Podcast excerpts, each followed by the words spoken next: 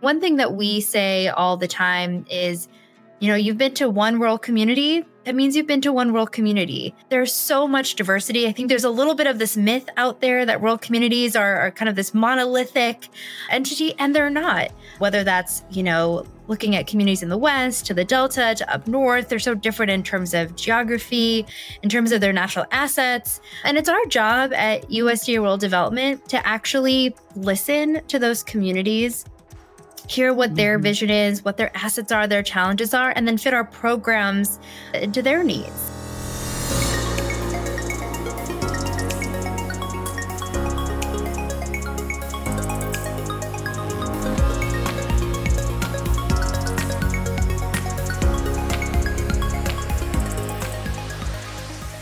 Hello, and welcome to a very special Rural Impact Extra. I'm Michelle Rathman, and as always, it's great to be with you. Now, if you're wondering, what is this Rural Impact Extra? Well, simply put, in these episodes, we will continue conversations from previous series. We're going to share breaking and timely news, and we're going to talk with people in the know and in the news. Now, today we're continuing our conversation from our Rural Health on Life Support series. Specifically, we're talking about rural emergency healthcare grants, which is critical funding to help expand access to rural healthcare through the Biden Harris Investing in America agenda. Now, joining me for this extra conversation is Deputy Undersecretary for USDA Rural Development, Farah Ahmad. Deputy Undersecretary Ahmad works to advance policies and programs that create economic inclusion and opportunities in rural communities. Previously, she served as Chief of Staff. And prior to these roles, uh, the Deputy Undersecretary led rural community and economic development programs for USDA's Rural Business Cooperative Services, managed programs at the Consumer Financial Protection Bureau, and served as Senior Policy Analyst for the Center for American Progress. You know, we say often that all roads to quality of life are paved by policy. And I think in this conversation, you'll get to understand the kind of policies that support making sure that our rural hospitals, you know, not only uh, survive, but thrive. So here now is my conversation with Deputy Undersecretary Farah Ahmad. Thanks for joining us. Well, it is really great to start off this Rural Impact Extra episode, and I'm so grateful for you to join us, Deputy Undersecretary Farah Ahmad.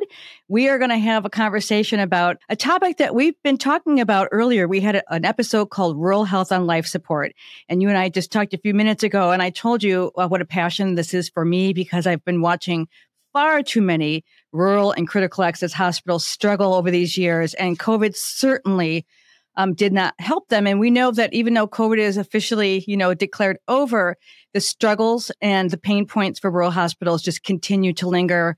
And I fear, you know, going into the fall with more illness and so forth, that it's just gonna, we're gonna kind of have a new cycle. So, first of all, I think I'm fascinated at the work of the USDA Office of Rural Development. A lot of people don't know what it is, which surprises me. So I thought maybe we could just kick off the time that we have together first just give our listeners a bit of a lay of the land of USDA rural development and the functions of the office and what is the intersection with rural health? Absolutely. Well, thank you so much for having me today. It is such a pleasure to get to spend this time with you and talk about what we share in common, which is really about supporting rural communities. And some of the listeners, as you said, may not be familiar with USDA rural development. So we are a part of the US Department of Agriculture, and we have a really important and specific mission, which is about um, supporting rural communities, supporting rural prosperity, and really helping support them in their vision and moving their vision to reality when it comes to their long term future and their community needs and economic development needs in those areas. One thing that we say all the time is, you know, you've been to one rural community, that means you've been to one rural community. That is um, right. Um, they, there's so much diversity. I think there's a little bit of this myth out there that rural communities are, are kind of this monolithic entity, and they're not. Whether that's, you know, looking at communities in the West to the Delta to up north, they're so different in terms of geography, in terms of their natural assets. And it's our job at USDA Rural Development to actually listen to those communities hear what mm-hmm. their vision is, what their assets are, their challenges are, and then fit our programs to their needs. And so you may be wondering, well, what is it that we do? What are our programs? We do a little bit of everything, which mm-hmm. is sometimes we kind of view ourselves as a Swiss Army knife uh, in the federal government because we have programs that help invest in infrastructure. So, you know, that's everything from high speed internet to water and wastewater infrastructure to electric and renewable energy infrastructure. And then we also support you know the economic vitality of a place through our business program so that's helping support and grow businesses in rural communities and then last but certainly not least really invest in facilities and in housing. So, affordable housing, whether that's helping folks get into a home and become a homeowner, or really supporting, you know, multifamily housing properties and workforce housing and other things like that. And I also mentioned facilities, which is kind of what, what I think we're going to focus on today, yes. is that we focus on investing in facilities that provide what we call an essential community benefit. So that's making sure that we have grant and loan programs for things like hospitals and health clinics in rural communities, schools, you know, town halls, fire stations, and all those kind of uh, essential community facilities that the public relies on in every town. Thank you so much for that. It's interesting because every single thing that you just ticked off, those are topics all unto themselves. And we are going to talk about uh, rural housing in an upcoming episode because one of the struggles, it, how this relates to healthcare, one of the struggles that so many rural communities and hospitals have right now in terms of recruitment and retention is there's no housing. So we'll put that kind of a pin in that one because this is a really big topic of conversation for so many communities. With respect to healthcare, you know, the saying you've seen one rural community, you've seen one goes with the same with the hospital, you've seen one rural hospital, you've seen one. What we do know, what they do have in common is so many of the rural health facilities are struggling in so many ways. So supply chain, workforce, not the least of which is their infrastructure. And for, you know, for a facility that might be 50, 60, 70 years old, you know, the, the youthful life term comes to mind, but these rural um, health grants, the emergency rural health grants, I was looking through the list of grantees and to your point, there is such an incredible diverse set of needs. So let's just talk a little bit about the rural uh, emergency rural healthcare grants and kind of break down the investments, if you will, because this is not something that people are applying for now. Correct? They've applied. They the grantees have been selected, and now it's kind of I will just throw this in there. We say all roads to quality of life are paved by policy. This policy is literally allowing millions of people in communities have a better quality of life because fill in the blank. What is the grant? How much? What's it, uh, what it's intended to do? And let's just maybe walk through a few case studies of how it's being applied. Yeah. Well, you brought up a couple really good points, and I want to underline a few things here. So, you're right. The Emergency Rural Healthcare Grant Program that we're talking about today was funded by the American Rescue Plan and has really been championed by this administration as a really important co- cornerstone program. It's something different. It's a different tool than we've been able to have before. And I'll talk about, you know, some of the things that make it uh, really unique and special, and especially from that policy aspect that you mm-hmm. talked about. But this was a one time program through the American Rescue Plan. There was $500 million allotted for this grant program. And the way it was designed has two really important elements to it. Knowing that, like you said, you've been to one rural hospital or health clinic, you've only been to one, we mm-hmm. knew that the needs were really different. And as you mentioned, uh, hospitals and health clinics in rural communities weren't just struggling at the start of the pandemic. I mean, we know since 2010, over 135 rural hospitals have closed, and financial sustainability of hospitals and health clinics in rural communities is critical, critical to the health and well being, not only of patients, but to the whole community to be able to access those services um, and to be a place with that quality of life and those services that people need and deserve in those communities. And so, what the Emergency Rural Healthcare Grant Program did is it helped those really critical rural health facilities do a couple of different things. One, um, improve their facilities if they needed that much needed upgrades like you were talking about if they're 50 60 70 years old it's actually improvement of the facility itself. But it also helped with that financial sustainability piece that i mentioned earlier. So something we haven't been able to fund typically at usda rural development is helping with things like staffing helping with the balance sheets of hospitals to make sure that they not only exist right now, but that they have a strong financial future. They can be long lasting in these communities. And so we could actually use this funds to help these rural hospitals and health clinics pay for some previously incurred expenses to help make sure that, that they were financially strong and stable. And some of these funds also helped for other long term planning pieces, like supporting strategic plans to make sure that their healthcare systems were more effective and more resilient knowing that one facility necessarily can't do it all in a community but it relies on on regional approaches many times to make sure that things like maternal care specialty care, emergency care are all kind of interconnected throughout a region and are accessible by all rural communities. So we were really excited to be able to do some of those different kinds of fund, some of those different kinds of pieces that we haven't been able to in the past. And there were two tracks in this grant program. One track was for smaller grants that were really more focused on kind of short term needs right now equipment, supplies, like needed mm-hmm. in the middle of the, the heat of the pandemic. And then we had a second track that were really larger grants of between five and $10 million for developing that sort of long term, larger regional system investments that I mentioned earlier. Yeah, I was looking down the list. I mean, things such as a project in, I think, in Alabama was used to allow a county health association to purchase materials to revitalize and remodel a school building into a healthcare clinic with medical equipment. I mean, those historically are not things that we hear, you know, are coming out of, of, of the USDA. I think what I, I love so much about it is it championed collaboration as well. So can we just touch a little bit? Because again, the funding priorities, the two tiers, but how will the success of these investments be measured? Because I know that's so important too, because we don't, it's never wise to just throw money at problems. We want to see the investments then turn into projects that are sustainable, helping to do what you intend it to do, which is to increase access and so forth. So how will the success of these programs be measured? So they're telling you what they're going to do with it. How does USDA Rural Development kind of track that? And then kind of showcase best practices, I guess, for for others to be able to take these projects and say, maybe we could do that in our own community? It's a really fantastic question. And because we had some new flexibilities with this kind of funding, since this was a, a, brand new program, we wanted to take the opportunity to actually capture the successes, right? Capture how we actually measure success and what those metrics are. So, mm-hmm. and then share those, as you mentioned. So we're actually partnering with with the rural hospitals and health systems that were funded through those bigger grants, those like kind of second tier, second track I mentioned, to actually figure out how we measure the success of projects. So that could be things like looking at the percentage of funds dedicated to things like inpatient, uh, outpatient, or mental health services, and then actually look at some of the the outcomes uh, that come from that. And so we actually have here at USDA Rural Development something called the Innovation Center.